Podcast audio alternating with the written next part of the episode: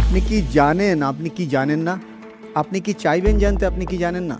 ভেতরের যে শক্তিটা থাকে, তার থেকে বাইরের শক্তি বেড়ে যায় বলে ঘটনাটা অনেকটা এরকম হয়ে যায়। আপনি যদি চুজ করেন, তাহলে আপনি অ্যাচিভ করবেন। When opportunity meet preparation that's call success মানে অপরচুনিটি আসবেই but are you prepare enough yourself আপনি নিজেকে কি তৈরি রাখতে পেরেছেন সেই অপরচুনিটিটাকে গ্রিপ করার জন্য?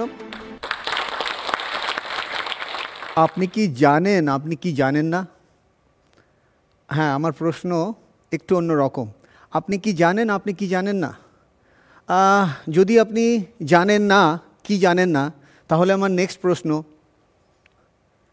ইফ ইয়াস তারপরের কথা, আমরা যেটা জানি, সেটা just a drop of water আর যেটা জানি না is just like a vast ocean Mrinal Chakraborty mental toughness trainer mainly for sports and youth and education department actually আমার জীবনে কেউ এরকমভাবে এসে এই প্রশ্নগুলো করেছিল যে আপনি কি জানেন, আপনি কি জানেন না? আমি একটু কনফিউজড হয়ে অনেকক্ষণ বাদে বলেছিলাম, না, আমি জানি না।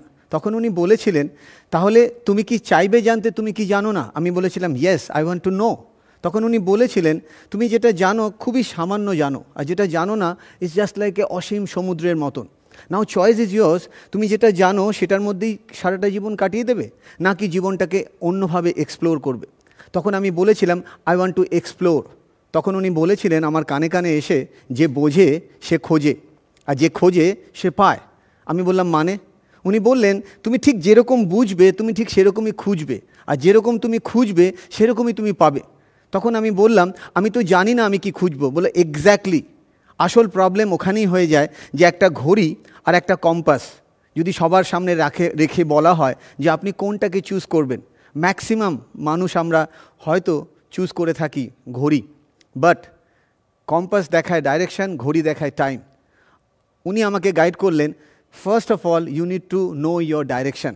নিজের ডাইরেকশনটাকে রিয়ালাইজ করো অ্যান্ড ডাইরেকশানের সাথে তুমি টাইমকে অ্যালাইন করো। তাহলে এক্স্যাক্টলি তুমি যেটা চাইবে সেটা অ্যাচিভ করবে। এক্স্যাক্টলি আমি ছোটোবেলায় কাঁচরাপাড়ায় বড় হয়েছি এবং তারপরে চুচুড়াতে বড় হয়েছে। আমি জানি না আপনারা এই নামগুলো পরিচিত কিনা ওয়েস্ট বেঙ্গলের একটা মফস্বল টাউন এবং যেহেতু হকি খেলতাম, সেই জন্য স্পোর্টস অথরিটি অফ ইন্ডিয়ায় আমি chance pi as a hockey player hockey খেলা চলতে চলতে আমি গভর্নমেন্ট অর্গানাইজেশনে চান্স পাই। এবং সেখানে তিন চার বছর চাকরি করার পর সেই অর্গানাইজেশন আমার পছন্দ হয় না এবং ছেড়ে দিয়ে আমি আরেকটা অর্গানাইজেশনে জয়েন করি। বারো বছর খেলার পর আমার লিগামেন্ট কাটলেজ একসাথে ছিঁড়ে যায়। এবং ঠিক সেই সময় একটি মানুষ আমার জীবনে এসে আমার জীবনকে ইউ টার্ন করে দেন। এবং তারপরে আমি যাই কেমব্রিজে রিসার্চ করি স্পোর্টস মোটিভেশন মেইনলি এনএলপির